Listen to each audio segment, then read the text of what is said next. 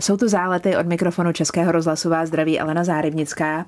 Je skeptik, ale není pesimista a říká, že člověk musí mít vždycky viděnu nějaké možnosti či pozitivního vývoje, aby to nevzdal. Pestrobarevnost světa umí geniálně zachytit černobíle a říká, že právě fotografování ho osvobozuje od tlaku, který se mu usazuje na duši. Bývalý dizident a novinář, dnes spolumajitel finanční skupiny BPD a především filantrop, podporující kromě jiného projekt Postbellum a Paměť národa. Jan Dobrovský, předseda kolegia Paměti národa, je mým hostem. A zastavíme se i v prvním institutu Paměti národa, který je od března otevřen v Machoňově pasáži v Pardu. Pardubicích. Jsem ráda, že nás posloucháte. Český rozhlas Pardubice, rádio vašeho kraje. Vyučil se krmičem dobytka, jako syn dizidenta Luboše Dobrovského musel pracovat v mnoha manuálních profesích. Koncem 70. let začal fotit opuštěná a zdevastovaná místa v Praze. A dovolím si citovat. Jen tak mimochodem tichou podporou ze mě udělal fotografa, autora a novináře. Stál za mojí první výstavou v 80. letech a taky za mojí první povídkovou knížkou, která vyšla v samizdatové edici Expedice. Tak mluví Jan Dobrovský, můj dnešní host v záletech o Ivanu Havlovi. Vážím si moc toho, že jste přijal moje pozvání a děkuji za to. Dobrý den. Dobrý večer, já moc děkuji za pozvání. Mohu hned zaprotestovat. Protestujte. Protestuju proti filantropovi. Já eh. jsem strašlivý škrt. Ehm, já jen tak hm, mírný dyrnix nikomu nic nedám. Vždycky to pro mě musí mít nějaký osobní význam a zas tak rozdávačný nejsem. Já jsem relativně ten eh, chudej, bohatý, jo. Já všechny peníze investuju, takže já v žádný moc nedisponuju.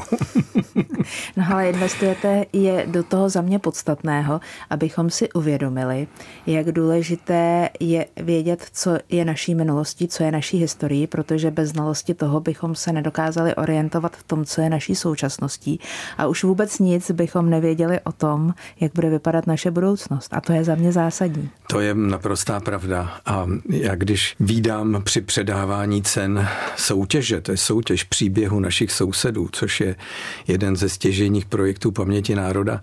A spočívá to v tom, že děti ze škol pod vedením nějakých svých učitelů a, a lidí, který to zajímá a baví, eh, metodiku, tak natáčejí příběh lidí ze svého okolí. To znamená, dotýkají se starých lidí s nějakým prožitkem, který je eh, podle mínění těch autorů, to znamená těch dětí samotných něčím eh, neobyčejný, extraordinární. A pak je zpracují ty příběhy, natočí, zpracují a udělají takovou prezentaci, která má ten životní příběh ukázat ve zkratce. A při tom předávání těch cen tam sedí ty pamětníci, mají slzy v očích, že si jich někdo všiml. A ty děti se dostávají do dějepisu, do dějin, svých jejich vlastních životů autenticky tak, že už se nemusí biflovat data v učebnicích, ale že si uvědomují, že ten život, že se na ně dá sáhnout. Je to něco neobyčejného a mě to dojímá, jo. A přiznám se, že občas zamačkávám srdcičku, protože takhle bych si představoval, že by to mělo být, že ten zážitek je zhmotnělej. Vlastně základem porozumění příběhu, respektive čehokoliv, je je konkrétní osud. Taky my novináři víme, že na konkrétním osudu se demonstruje vlastně všechno daleko líp, než kdybychom to měli nějak popisovat. A dějiny, ty naše současné dějiny jsou dlouhou dobu zanedbávány, myslím, ve, ve vzdělávání. A my se tak učíme, co bylo v pravěku a pak ve středověku a tak dál. A o Karlu IV. možná víme, že existoval, ale to, co nevíme, jsou dějiny 20. století. Něco, co, z čeho jsme vzešli přímo generačně. Nejenom my, ale ti, kteří se rodí teď, vlastně vznikly z nějakého etosu a dějin 20. století. A 20. století bylo strašně krutý. Nejhoršíma válkama a největším počtem mrtvých najednou na země kouli aby to nebyly pohádky ovčí babičky, který si nikdo nedokáže představit, tak tam ten příběh musí hrát svou roli. S Janem Dobrovským mluvím dneska v záletech. Já jsem tu minulou část našeho rozhovoru začínala citátem toho, jak jste vlastně děkoval v okamžiku, kdy nás Ivan Havel opustil mm-hmm. za to, co pro vás udělal. A v té souvislosti jsem si přečetla, že vy jste si dlouhou dobu myslel, že nad vámi tu v uvozovkách ochranou ruku drží Václav Havel. Ano. Nedával jsem pozor dostatečně a hlavně Ivan byl programově neviditelná postava. Byl neuvěřitelně skromný člověk, který si nedělal čáku na to, že bude vnímán jako ten, kdo má zásluh za ostatní, ale on se o ostatní velmi intenzivně staral v mnoha ohledech a například ta edice Expedice byla jednou z jeho hlavních věcí, kterou udělal pro literaturu.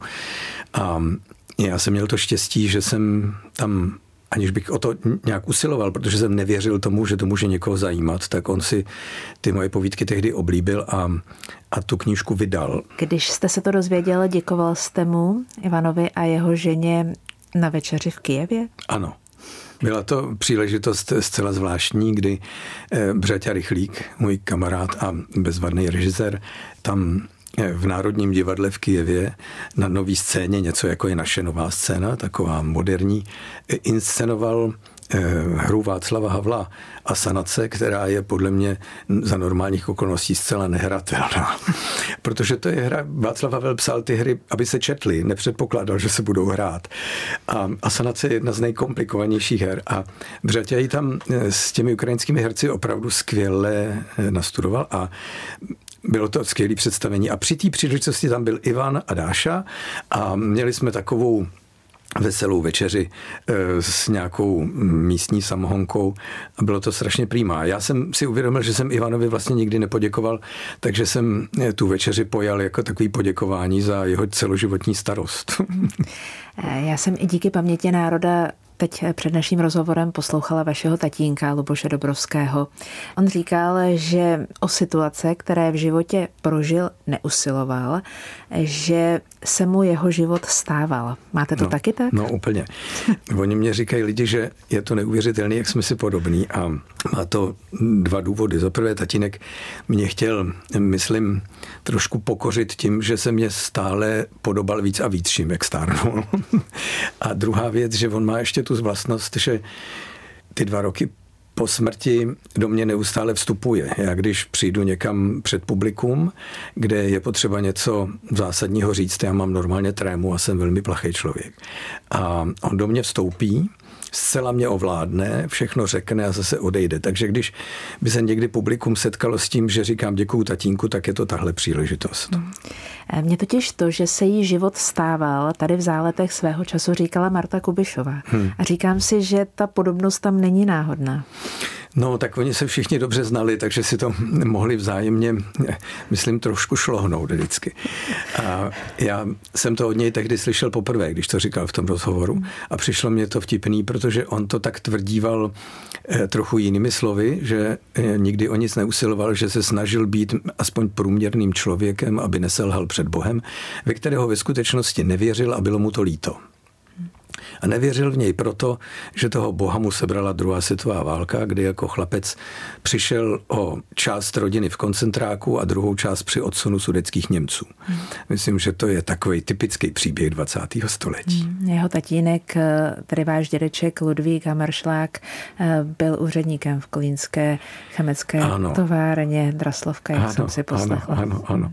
A je to hezký, že vás to zaujalo. Váš tatínek zemřel v lednu před dvěma roky. Kdybyste s ním dneska mohl probrat nějaké aktuální téma, o čem byste s ním teď mluvil? Na co byste se ho ptal? Jeho téma je Rusko, vždycky bylo. A, a bylo to téma, o kterém věděl všechno a taky předpokládal, co se stane. A spolu jsme o tom mluvívali eh, relativně velmi často, a to i tehdy, když jsme měli spory. Naše spory bývaly občas, čas od času docela divoký, ale nakonec vždycky dopadly tak, že jsme si porozuměli. A on předpokládal, myslím, že to měl docela i argumentačně zásadně vyfutrovaný, jak se bude vyvíjet ta Putinová diktatura, jak se bude měnit Rusko, který k tomu má dispozice a co všechno riskujeme tím, že na to nedáváme pozor. To téma je pořád stejný a on s ním stále pořád přichází. Přiznám se, že aby to neznělo mysticky, je to jenom, je to jenom metafora. Budím se s ním v diskuzích. Je to mm, silný zážitek, neodešel. Víc než pandemie se bojím lidské hlouposti, říká Jan Dobrovský v jednom z předchozích rozhovorů. A je to jedna z mnoha věd, která mě inspiruje k dalším otázkám. Ta lidská blbost, kde aktuálně škodí ve společnosti nejvíc? No ona vždycky škodila úplně všude, protože máme takovou tendenci myslet si, že blbí jsou jenom ti, které vidíme ve svém vlastním prostoru, v tom ekosystému, ve kterým žijeme. Ale my sami jsme často blbí. Já sám jsem často úplný blbec. A e, lidi, kterým svěřujeme do péče své životy, jako jsou politici, ale dokonce i lékaři, tak jsou často blbí. Prostě blbí jsme všichni, každý na svý úrovni a to nebezpečí té blbosti je v tom, že se sami přesvědčujeme o tom, že takový být přece nemůžeme, že nepochybujeme, že nemáme sebe menší pokoru před tím, co znamená třeba jiný názor nebo jiný pohled na, na problém, který právě vidíme. Další vaše tvrzení. Pravdu nahrazuje like, argumenty jsou vystřídány pocity. Eh, o sociálních sítích říkáte, že jsou sociálním ústavem. Ale co s tím? No to kdybych věděl, tak eh, jsem dostal Nobelovu cenu míru ta věc je zcela nová a ta technologicky se vyvíjí tak strašně rychle, že my si na ní nejsme schopni ani zvyknout na to, abychom našli metodu, jakým způsobem s tím pracovat. Dokonce spousta lidí má dojem, že to, že mohou na těch sociálních sítích pod anonymními niky říkat něco, co by se jinak neodvážili, že je projev svobody. A proto mají dojem, že když jim někdo nějakým způsobem nejenom chce omezit to, to, to jejich působení tam, ne, ne, to vyčte, tak mají dojem, že jim brání té jejich svobodě. Ono ve skutečnosti o svobodu žádnou nejde, protože ta síť sama je algoritmus, který má za úkol manipulovat. Manipuluje je samotný a manipuluje ty ostatní k tomu, aby vnímali cizí projevy především konfrontačně, protože konfrontace je něco, u čeho vydržíte nejdéle. Pejskové kočičky už to dávno nejsou.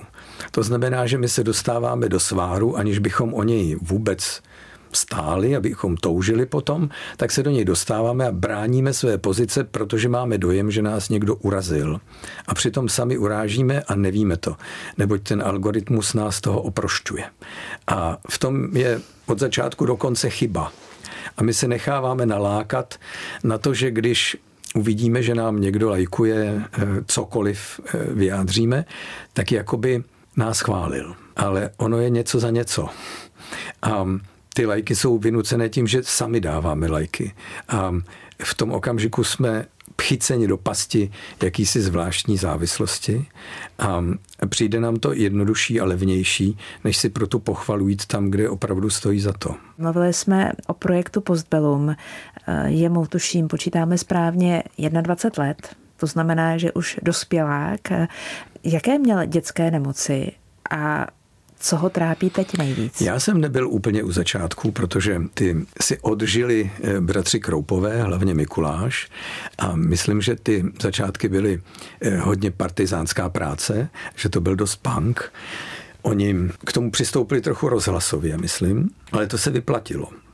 A když najednou bylo jasný, že ta věc se musí uchopit profesionálně a že potřebuje financování, tak v ten okamžik jsem k tomu přišel. A přišel jsem k tomu jako, jako člověk, odpovídám na otázku, kterou se nepoložila, jo? jak jsem k tomu přišel. Který, o kterém se vědělo, že umí dělat fundraising, že, že bych mohl najít lidi, který by to zajímalo a mohli by přinést nějaký peníze.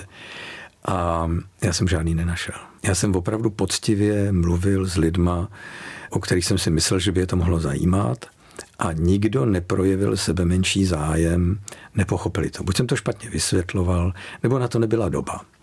A přišel jsem jim to říct někde na Smíchově v nějaký kavárně. A když jsem jim to vyprávěl, tak najednou mě došlo, že přece já jsem ten, kdo by mohl začít jako první předvést, že to jde. A že to je přesně to, co mě vlastně zajímá, že v tom sám lítám. A tak jsem říkal, kluci, tak, tak jo, no. A a začali jsme tímhle způsobem, začali jsme spolupracovat a mě to do dneška dělá ohromnou radost, že mi to tolerujou. No. Jan Dobrovský, posloucháte Zálety. Český rozhlas Pardubice, rádio vašeho kraje. Fotografování mě osvobozuje od tlaku, co se mi usazuje na duši. S Janem Dobrovským dnes moc ráda mluvím v záletech, tak možná už jsme leco z toho řekli, ale ten největší tlak, který teď máte na duši, co je jeho zdrojem?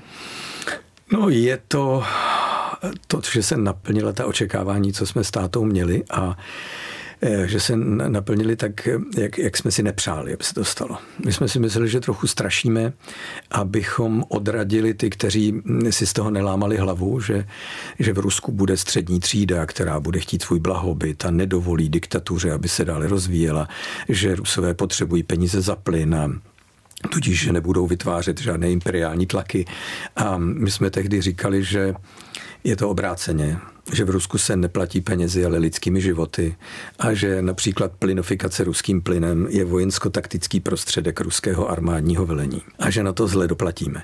Jak až strašně se to naplnilo, je pro mě šok a je to strašně nepříjemná věc.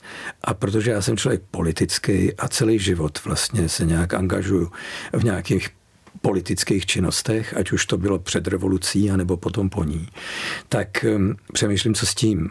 Ten tlak a úzkost, kterou já mám v poslední době, je občas špatně snesitelná, protože mám dojem, že musím dělat něco víc, než co dělám, abych dokázal najít cestu, jak z toho ven mám takový pocit zodpovědnosti samozřejmě především sám za sebe, ale, ale i za svoji práci, kterou jsem celý život dělal. To znamená, jako, aby to neznělo pateticky, ale já jsem fakt se trochu snažil o to, aby tady byla svoboda a demokracie. A hrozně špatně bych nesl, kdyby se to ztratilo, kdyby to se vypařilo pod, pod nějakým tlakem vyprazňující se šrajtofle. Vidíte, jak jsme se od té fotografie, od toho tlaku, který se vám usazuje na duši, dostali zase k tomu nejvážnějšímu společenskému tématu. Já zase se pokusím vrátit kousíček zpátky. Krásná lípa eh, romské rodiny. Hledal jste poezii syrového bytí a našel jste tam nové přátele. Říkal jste v jednom z rozhovorů, tomu rozumím.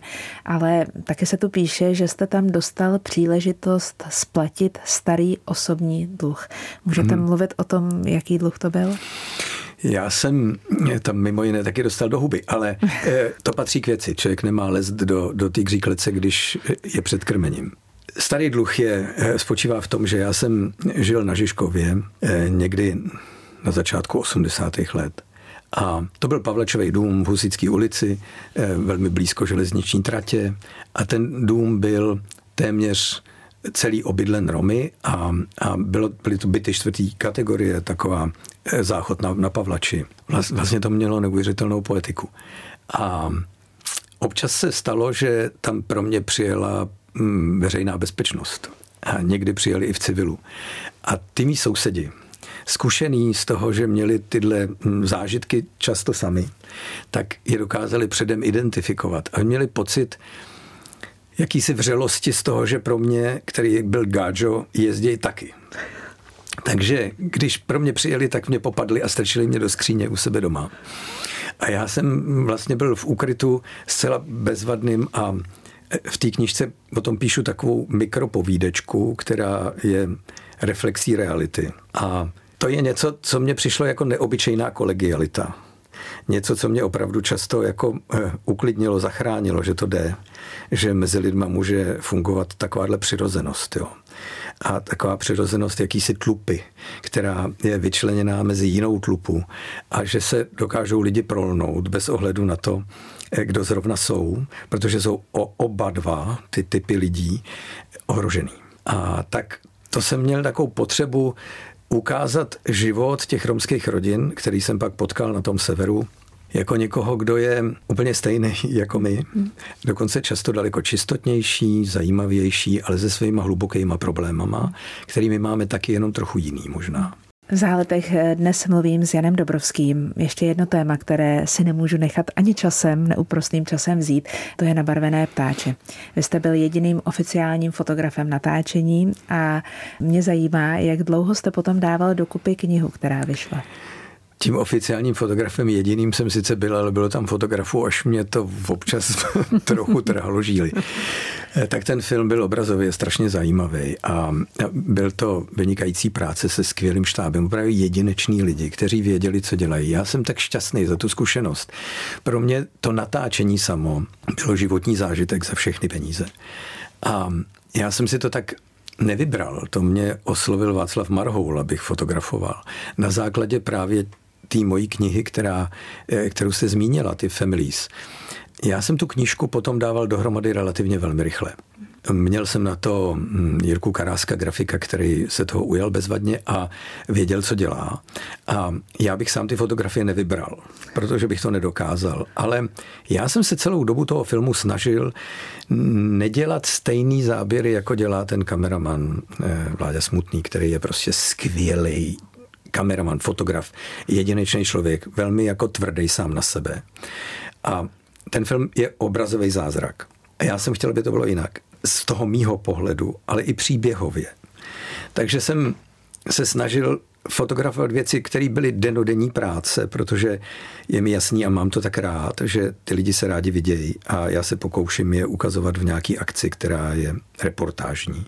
Ale ten dokument sám, ten měl být vlastním příběhem a já doufám, že ta knížka tak funguje a že to je obrazový pocit, kde ten příběh plyne sám od sebe v těch náladách.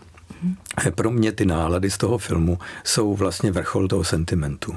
Já mám tolik témat, které bych s vámi eh, chtěla dnes ještě v záletech probrat. Eh, tak teď budu střílet úplně na mátkově v dalších tématech, které mi běží hlavou. Řekněte mi, kolik lidí vám řeklo, že byste měl kandidovat na prezidenta? No, není jich zase tak strašně moc, já nevím, třeba několik stovek. Uděláte to někdy? Ne, ne, to, na to já vůbec se necítím. Vážně ne. Já, ne, já jsem netrpělivý a arrogantní. Nedokázal bych asi ne, vůbec oslovit nikoho, kdo by mě většinově mohl dát hlas. A hlavně bych si s tím nevěděl rady. A řeknu vám v čem. Kdybych se dostal do situace prezidenta Beneše, kdy má být republika napadena a já bych měl vyhlásit mobilizaci, tak bych si stejně jako on nebyl v jistou chvíli jist, jestli mohu v roli jistého boha rozhodnout o osudech těch lidí, kteří budou zabiti. Já v tomhle o sobě bych nepochyboval a šel bych s tou zbraní, ale jestli bych to dokázal za druhý, nevím. A mě to vnitřně diskvalifikuje z toho, abych mohl vůbec uspět, kdybych se chtěl takhle politikou zabývat. Jan Dobrovský, posloucháte Zálety. Český rozhlas Pardubice, rádio vašeho kraje. S Janem Dobrovským dnes mluvím v Záletech. Když se vás přednedávnem někdo ptal na vaše přání světu, řekl jste, že by to chtělo méně hysterie a kýče. Hmm. Co k tomu dodáte teď? No, že válka to trošku otupuje, že je méně kýče. A hysterie je víc. To znamená, neplatí už oba ty pojmy. Ten kýč hm, je něco, co vlastně žije z blahobytu víc než z utrpení. A ta hysterie je, je koncept chaosu, který u nás vyvolává nepřítel. Ale my, protože žijeme v demokracii, což tedy je v podstatě řízený chaos, tak jsme zranitelnější než diktatura. To znamená, kdybyste se mě dneska zeptala, tak bych řekl, že méně chaosu a méně hysterie. Ono to vypadá jako jedno a to samý, ale myslím, že ve skutečnosti není. Takže kýč pápá, ale teďko se musíme poradit s chaosem, protože i ten chaos je ten, který tvoří tu hysterii. Chaos je tvořen propagandou, naším strachem z budoucnosti, nejistotou, jestli máme nějakou autoritu, které bychom mohli věřit. To všechno dává dohromady obraz, ve kterém nevíme, co vlastně nás čeká a tím pádem jsme manipulovatelnější než jindy. Každá hloupost nás může trošku vytrhnout z naší sféry z naší oběžné dráhy. Tak jo. Na závěr dnešních záletů nesmí chybět tradiční štafeta otázek. Minulý týden to se mnou byla Vendula Krejčová. Já bych se pana Dobrovského ráda zeptala, protože jsem šmírovala na jeho Instagramu a viděla jsem, že tam má krásnou fotku Žána Paula Belmonda. Tak eh, jak vypadalo to jeho setkání a jak na něj tenhle velikán filmu působil? To byla zcela mimořádná náhoda. Já mám rád tu kavárnu u dvou magotů, protože tam chodil Václav Havel a, a protože je to takový místo velmi zvláštní e, s takovou atmosférou mimořádnou. A byli jsme tam s jednou e, kamarádkou, známou mojí, při příležitosti naší návštěvy jedné vernisáže v Grampale, myslím, že to byl Kupka zrovna. A šli jsme na kafe. A jen jsme si sedli, tak se otevřely dveře a Jean-Paul Belmondo vstoupil dovnitř s rozzářeným úsměvem a hrnul se rovnou k našemu stolu, protože ta moje známá je blondýna. A ten kontakt oční byl z těch dveří prostě přímý a tak se k nám vlastně tak jako rychle rozešel, skoro po poběh. Možná si nás někým splet a my jsme ho vzali za rameno a posadili jsme si ho k našemu stolu a on byl naprosto báječný jako člověk, který je zvyklý mluvit s lidma, který potkává. Celá ta restaurace ožila. Byla to taková francouzská atmosféra, která se eh, asi dá zažít jenom tam. Příští týden tu se mnou bude profesor Tomáš Kozák, přednosta hematologické kliniky třetí lékařské fakulty a fakultní nemocnice Královské Vinohrady. Autor knihy Nahoře už nikdo není a vynikající horolezec. Vaše otázka pro něj. No, já jsem eh, se zabýval biologií, když jsem byl dorostenec, hodně mě to zajímalo, tak já trochu tuším, co to je krev. A pro mě je mikrobiologie a celý tenhle ten, ten, ten svět je vesmír. Neuchopitelný, víme o něm strašně málo, vlastně tak, jak víme málo o vesmíru. A mě by zajímalo, jestli to horolezectví s tím nesouvisí, jestli jestli to není trošku svět Boha, který ho neznáme, neumíme ho uchopit já sám nejsem schopen vylezt nahoru a taky nejsem schopen se už doučit tu hematologii. Tak, hm, protože vím, že Jiří Grigar eh, je věřící člověk, astronom a že toho Boha potřebuje, aby, jak mi to jednou vyprávěl, potřebuje, aby pochopil ten vesmír, tak stejně tak je moje otázka, je k tomu potřeba Bůh? Ráda budu tlumočit už příští týden s panem profesorem Kozákem. Budeme mluvit v záletech. Vám, Jene, moc díky za to, že jste si našel čas pro zálety. A stejně jako vy si přeju, aby v té společnosti bylo méně chaosu a méně hysterie. Já vám moc děkuji za pozvání. Děkuji za to, že jste mi otevřel obzory tam, kam jsem se ještě ve studiu naší historie a v poslouchání paměti národa nedostala. Děkuji za to. Já děkuji moc. Krásnou neděli přejeme vám všem. Tento pořad si můžete znovu poslechnout v našem audioarchivu na webu pardubice.rozhlas.cz.